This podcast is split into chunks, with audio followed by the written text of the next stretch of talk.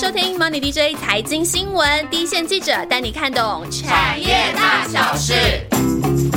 大家好，我是以中。上集呢，我们聊到了 IP 系制裁族群，那这一集呢，我们要来聚焦低基期，上半年没有什么涨到，但是下半年到明年呢，有基本面以及题材加持的 IC 设计族群。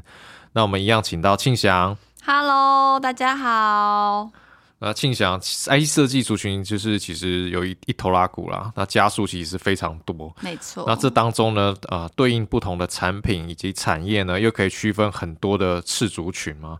那其实每个次族群啊、呃，他们的库存调整的进度啊，还有题材啊，其实都不太一样。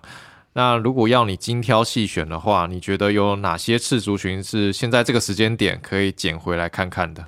嗯，我觉得以中问的问题的时候，我真的是觉得烦恼非常久，因为其实有一些就是你觉得它没有基本面，但是股价也是飞上天了。所以到底哪一些有基本面的支撑？其实在这个时间点刚好七月了嘛，我们可以去好好检视一下，到底下半年甚至明年的展望，还有题材到底是哪一些是比较健康一些些，然后有一些基本面的支撑的。其实现在目前看起来，整个在消费性电子都还是比较弱弱势的状况，然后加上可能下半年要升息，或者明年整个总总金还是很多不确定性。你现在就问很多采访的时候，问厂商说，你觉得明年的展望怎么样？他就。他就说，我连八月都看不到，我现在只看到七月的订单，你就知道那个订单能见度真的非常的低迷哦。嗯 那现在看起来像是手机的族群啊，你可能甚至说下半年是不是有些手机的新品，有些新的备货？以中你说有吗？大家都只是看到一个迹象，就是对，现在厂商就是都说的比较保守，就说啊有看到这样的一个迹象，但是他不敢很明确的说啊这个这个趋势是不是可以维持下去的。还有另外一个说法，就说哦，我们的新产品都有持续在购，但是会卖了多少我们不知道。对对对对，就是要看终端需求而定，是不是？对，有时候就是你可以理解到他那个受访者到底有多为难去回答这个问题，对，但是我们又有写稿的压力。真的，想帮大家知道到底那个答案在哪里，那个曙光在哪里。我们抓到一点氛围，就想要赶快跟大家分享。所以，其实，在这种状况之下，其实很多 IC 设计今年的。营运几乎衰退，已经成为一个定局了。很多啦，几乎啦，很多是这样，但也有一些好的。那很多公司现在已经把营运的重点放在明年，很多的新产品啊，或者新的投资都还是持续的要进行嘛。那另外一个观观察点就是说，其实，在晶圆代工厂这边产能还是比较嗯、呃、比较松动的状况之下，在明后年供应链的供给其实应该也不会再是一个问题了。然后到现在的时间点，其实过去在产能紧的时候，IC 设计都已经先跟方局厂去谈说，哦，我们明年要多少的量，要多少的呃的分配的额度，然后来去布局我们的新产品。但到现在这个时间点，很多人都说，哦，没有啊，没有那么早，因为他们现在很松，所以我们可能到十月再说吧。就是你会看出，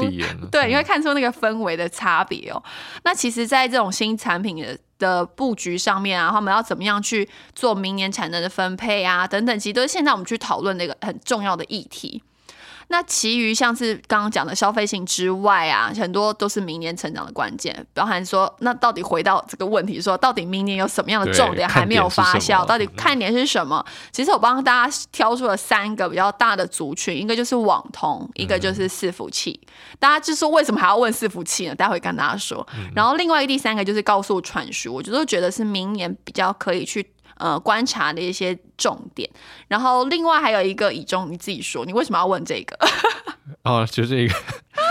没有那时候观察，就是其实上一集如果各位听众有听到 IPE 的那个产业，我们不是有稍微带到一下，之前我们有提到那个 ASIC，就是晶片设计服务这个族群嘛。对，那其实呃，静祥应该也知道，就是镜面设计服务族群这里面有好多家，就是上半年涨了非常非常多。没错，但是我们就有发现有一些有一些有一些就是好像还没有什么表现的，它是落后这整个整个 ASIC 族群的，但是它好像又有一些苗头，好像明年有一些机会会。不会有一些曙光呢？我们最后再告诉你。那我们是不是先从我们刚刚讲那个三个大的呃趋势来看？我们就先从网通开始好了。网通这个族群近况现在怎么看？嗯，其实像网通，它还是因为景气的关系嘛，包括一些路由器啊，或者是说像呃标案啊，或者是运营商的需求，其实都是看的稍微比较保守的。不过最近有个好消息，就是在美国拜登他们推出了一个新的新一波的网络宽频的基础建设的计划，他们希望可以去提过超过四百亿美金，去打造这种让全球呃全美国的家庭都能快速上网，去改善这样城乡网络品质差距这样子的计划，所以让网通这个。族群其实，在短期内，呃，虽然历经很大幅的一个库存修正的压力，但也因为这样的消息有一个比较激励的效果。嗯，那我们就拉出网通这个族群来看，那主晶片厂商像是联发科啊、瑞昱啊，其实都有像这样子的新的机会去做后面的动能的带动。那除了这种这种消息面或者是说政策面的带动之外，其实很重要的一个点就是说他们规格升级。哦。虽然今年整个网通族群相对比较保守，但是规格升级这件事情还是持续在进行当中。那不管它到底有多多快速，但都会带动晶片的 ASP 是去做提升的动作。比方说 WiFi 五和 WiFi 六，它们价格其实就会有落差了。嗯，那其实现在今年或者是。呃，今年比方从呃 WiFi 六这样的规格来看，好，它的需求其实还是维持比较强势的态度，像是 PC 啊或者是路由器，它的渗透率大概分别就到达七十跟六十，也就是比起去年是。各增加百分之十个百分点的，十个百分点，没错。所以明年这样的趋势还是会持续在进行。那另外一个点就是新的规格 WiFi 七，因为我们为什么不讲 WiFi 六一？因为六一其实是一个相对比较过度的规格嘛。所以其实很多比较高阶的路由器都是直接去做导入到 WiFi 七这样子的一个规格。其实它可以让整个呃使用层面啊，或者整个高效能上面或者高速度上面都会有一个蛮明显的提升。OK，那从瑞昱开始讲，大概他们往后续的哪有哪些动能会开始发慢慢发酵？嗯，其实像瑞昱他们的客户，其实就是他，他其实就是一个很纯的网通的网通相关的厂商嘛。嗯，那我们刚刚讲的，除了这个呃美国这样子的的案子之外呢，其实它还是有一些呃。有一些中国中西相关的客户，甚至说他们和台湾的客户可以一起去抢占这样子美国的市场，去扩大自己的市占率。那除了扩大市占率之外呢，我们再回头看一下，说最近其实这样 PC 还是有些急单嘛，嗯，所以其实像瑞昱有一些 PC 相关的晶片，包含 WiFi 啊、以太网络啊，或者是 Audio Codec 这样。这样子的呃，PC 相关的晶片也让他们第二季的营收其实比第一季成长非常多的。那其实，在现在看起来，整个市场的库存也逐步去做去化，然后甚至是告一个段落。看起来下半年还是会比上半年更好一些。然后我们刚刚提到说，明年应该还是有一些 WiFi 七的新产品会开始进行布局，都是有些新的机会在的。OK，那再是联发科吗？对联发科，它其实我们为什么讲联发科？因为联发科除了手机之外，他们在非手机这一块的布局也是非常的明确。甚至像今年股东会上，蔡明介就直接说，我们在非手机的应用其实是未来成长的一个非常关键的动能。那非手机当中的应用其实非常多，那网通其实是其中之一啦。那另外包含车用啊等等，其实都是他们积极布局的面向。那我们针对网通这一块来讲好了，因为他们的 WiFi 七在目前已经在一些高阶路由器。甚至是笔电啊，或者是 TV 上面都有一些开始新的呃贡献营收的部分，都已经开始出货了。那另外可以注意的就是他们的子公司达发，也是我们的新贵股王哦。然后看起来呃下半年或者是明年，可能很快就会有挂牌的动作了。达发是做什么东西？就是针对这样网通相关的产品的，所以他们在四月的时候，其实已经通过上市的那个认证，呃。证交所的这个董事会通过上市的这件消息，那虽然还没有确定到底什么时候会挂牌，不过到时候等挂牌的时候，或许就会再重新去做被市场的重视，市场又开始重视它。嗯，所以达发它可以。它之后的一些动能，大概会是什么？嗯，因为像迪，呃，我们稍微去介绍一下达发这家公司好了。就是达发他们旗下其实包含两大的事业群，包含无线通讯和有线通讯这两块。那无线通讯呢，其实就包含像蓝牙呀，或者是卫星定位这两个比较大的产品线。那有线的部分，就是我们刚刚讲的网通相关，像宽频啊、以太网路这样子的产品。那之前他们的那个碰的晶片，其实就已经。经打入了像美国电信商这样子的市场，光通讯对，所以我们刚刚讲到美国那个案子，会不会也带动还有一些新的业绩、新的激励的动作，也是后面市场比较有兴趣的一个方向了。嗯，那再来是应该是射频晶片了。对，因为其实像主晶片之外呢，主晶片现在的。供应商主要我们刚刚谈到的联发科啊、瑞昱，还有一些博通、高通之外，其实，在主晶片旁边有个很重要的晶片，就是射频晶片，就是呃，台湾有个厂商立基，他们就专门做这个射频晶片的。他们和主晶片厂商必须要去做认证，然后做合作。那现在看起来，整个客户的拉货的需求应该是有逐步的比较增温一点点的动作，因为他们之前已经低迷了很久，主要是因为库存的关系啊、景气的关系，然后客户拉货动作一直。比较放缓，目前看起来第二季要赚钱还是有一点点难度，但是第三季目前看到已经有稍微有一点点曙光，一点点起风的感觉了。那希望看看下半年有没有机会有比起上半年有更好的表现。那刚刚讲 WiFi 七的部分，其实立基的 WiFi 七已经在通过一些呃主晶片厂的认证，然后最快或许明年呃年底或者是到明年就会开始进行呃已经通过认证，然后进行量产的部分了。所以这几家其实都不约而同提到那个 WiFi 七的进度嘛，对，没错。那其实啊，所以刚刚庆祥讲到，包括像联发科啊、瑞昱、利基，其实大家都可以留意了。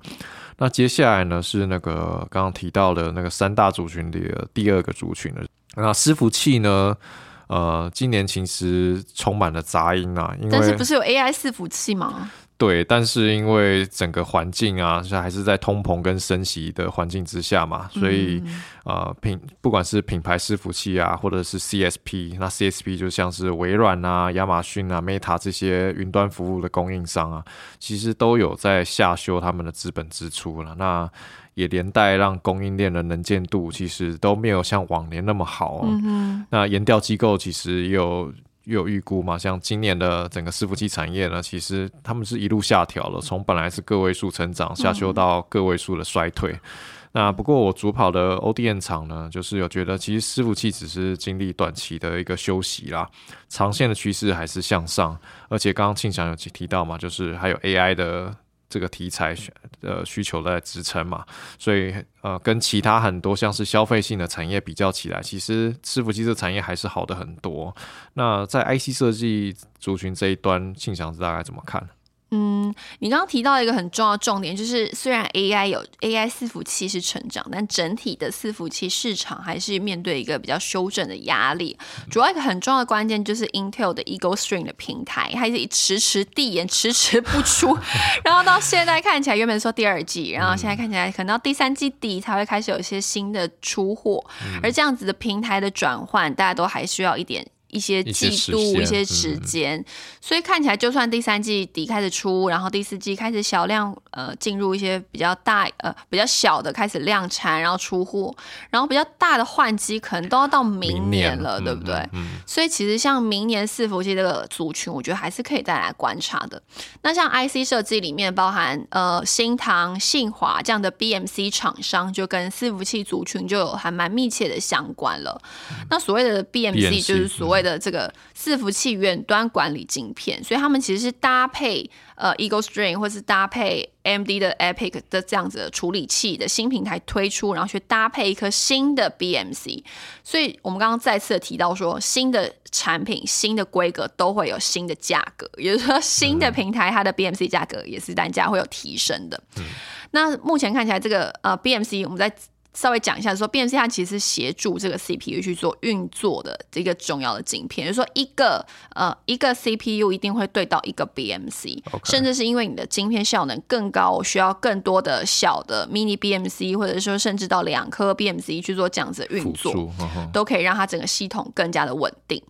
那从这个 BMC 族群里面来看，其实像信华，它就是在产业的龙头，然后它的市占率其实是超过七成的，所以它跟伺服器这个族群是非常紧密的联动。那我们刚刚提到了嘛，现在看起来整个呃新平台转换的进度，然后包含库存调整这些干扰之下，让信华今年可能稍微不如预期一点点，但是第四季看起来是会有逐步增温，有机会来。呃，在回温的一个动作，然后明年看起来是可以恢复到一个比较成长的轨道的。那你刚刚可能提到，我们刚刚提到这个 AI 伺服器到底为什么没有去增加它的动能？其实对信华对 BMC 厂商来说，它都是出同一颗 BMC 啊，不管它 BMC 放在 AI 还是放在非 AI，其实都是同一颗。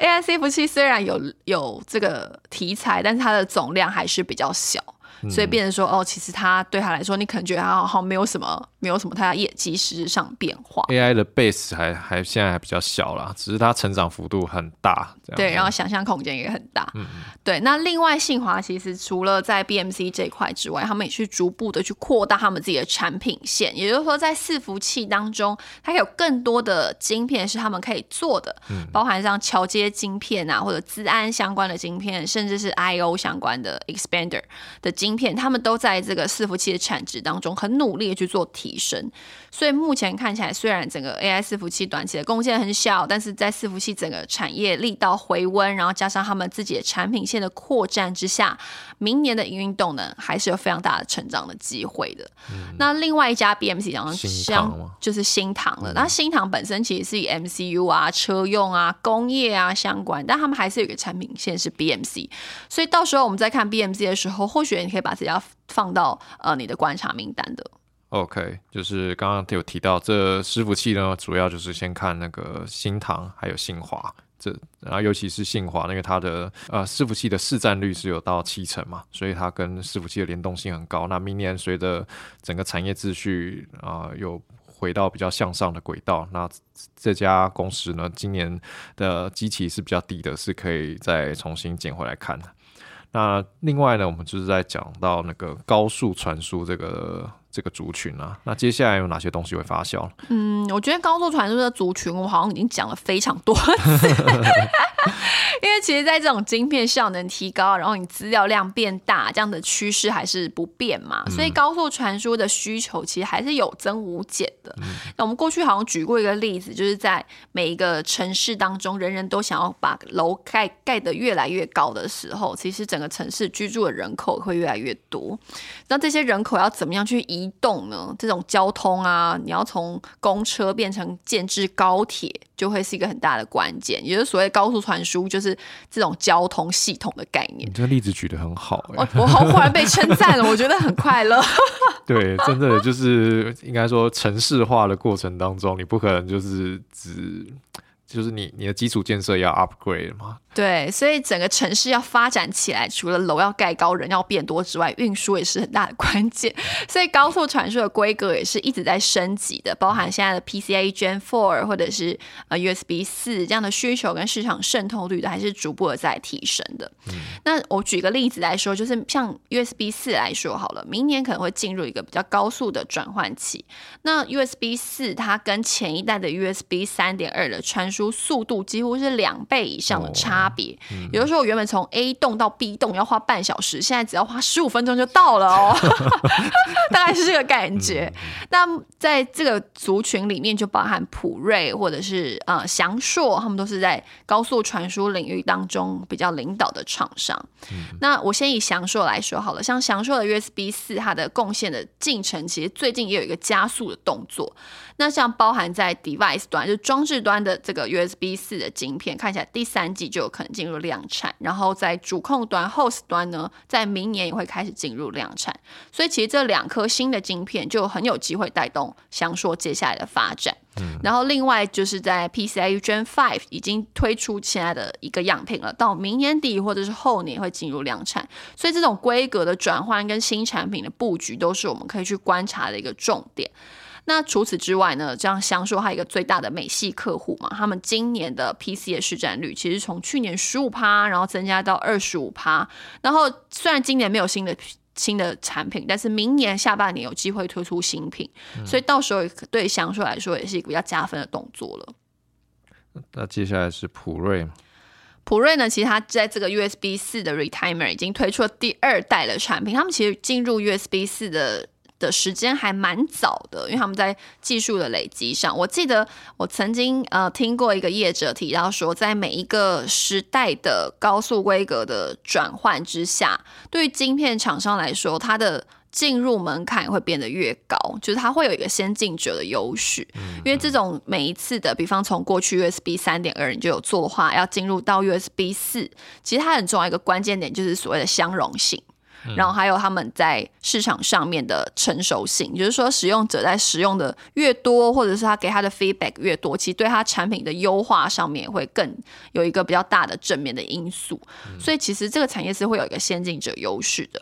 那我回头就讲说普瑞，它为什么在 USB 四这个部分也很有具有呃竞争力？因为他们现在推出了第二代产品嘛，那其实也包含说包含在呃成本啊或者是效能上面都更有吸引力。那另外就是在 USB 四的 Hub 端，他们在预计在下半年会做推出新的产品。然后另外在呃这个 USB 呃在这个 PCI Gen Five 的 Retimer 也和大客户来进行一些新的开发案，然后当然 Gen Four 的东西还是持续在量产嘛，所以看起来整个随着笔电啊消费性产品的需求逐步回到一个比较常规上面，看起来明年就会回到一个比较正常的需求的周期了。OK，就是那个高速传输这个这个族群，他们其实有先进者的优势，然后可能越做越久了，然后我会发现他对手可能越来越少，然后在在规格转换之之中呢，如果你可以先把最新规格都做到，然后进入量产的话，那你接下来的那个爆发力也是会比较强的。那在错翔硕、普瑞都是可以注意的个股。那再来是晶片设计服务，就是刚刚讲到那个 ASIC，那这个你的小小隐藏题目，对，所以隐藏这一题是因为，其实这个族群大家如果有发现的话，其实里面今年就有一堆标股嘛，像是创意啊、世行 KY，今年都是飙翻了。对。那这个族群，觉得后面还有还有哪些机会吗？嗯，其实像我们一开始提到说，Chat GPT 其实带动 AI 的需求嘛，所以我们对于 AI 的想象空间非常大。嗯那当中呢，其实很重要，就是说，当这些国际大厂都想要去开发自己的 AI 晶片的时候，他们就会和这些 ASIC 厂商去共同的合作。为什么呢？因为他们可以更快速，然后成功性更高，甚至我可以更克制化、更弹性化这样子的特色。所以，像 ASIC 的市场规模，其实真的是逐年的放大。你说他不不一定要只跟 NVIDIA 拿嘛，就是他要他可以自己做自己的晶片。没错，而且它可以更符合它自己的应用上面的一些特色，所以相对来说呢，在同样是 ASIC 的族群里面，其实刚刚提到的创意跟世新之外，还有一家公司就是智源三零三五的智源，其实它比起它的同业来说，看起来呃不管是股价或者是业绩上面，看起来相对比较弱弱势一点点。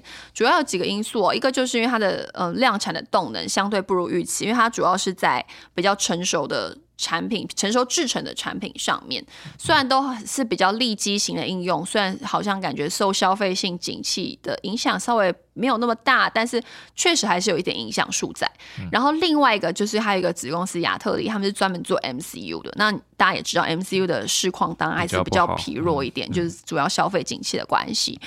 那所以在这两个因素之下，让他们今年的营运表现相对是比年初来的不如预期一些些。那今年看起来呢，第二季应该是已经落底了啦，应该是全年的谷底。那下半年目前公司的看法还是维持逐季成长的态势。那当然希望明年还是可以回到一个比较成熟、比较成长的轨道上面。那另外一个比较可以中长期来看致远的是，因为他们在过去很多的开案，其实。都还没有开始进入量产，甚至是只有一半是进入量产的，也就是说还有一半还没有量产哦。所以他们要从呃授权到呃从 NRE 到他们的呃量产，其实他们这个我们刚刚提到说这个发酵时间是很长的，所以他们需要这些时间的耕耘，然后这些产品进入量产之后，就可以提供它接下来比较稳定的动能了。那他他那些还没有，还还有一半还没有发酵，是大概有没有个时间点？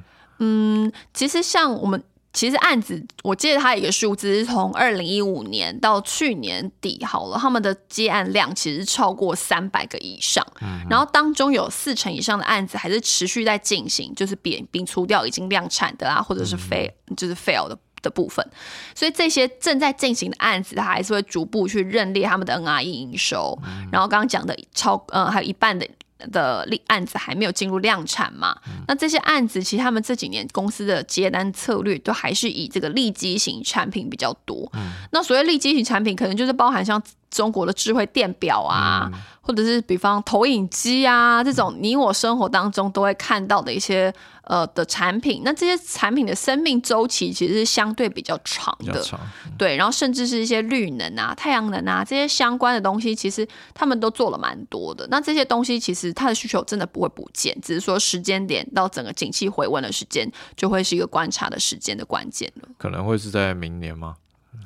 目前看起来第二季是落底了啦，下半年应该是会逐季往上，嗯，然后明年会恢复一个比较成长的轨道。OK，这集呢，庆祥呢其实梳理了 IC 设计族群哦，那帮大家挑出网通、伺服器、高速传输这三大族群哦。那今年呢，其实各个族群呢都各自有遭遇一些逆风，不过呢，长线的趋势不变。那目前的股价呢，位阶其实不是很高。那等待产业秩序调整告一段落，有机会被市场开始看到。那晶片设计服务呢，ASIC 族群呢，特别就挑出了智源。那呃，虽然呢，智源目前啊是落后整个同族群的，像是那个创意四星啊，是落后整个。族群的涨势啦，不过明年呢有多项的动能是有机会开始慢慢的发酵，那都是可以多加留意的。那这集的节目呢，希望对大家有帮助啦。那如果有任何的问题呢，欢迎留言给我们。那我们就下周见喽，拜拜，拜拜。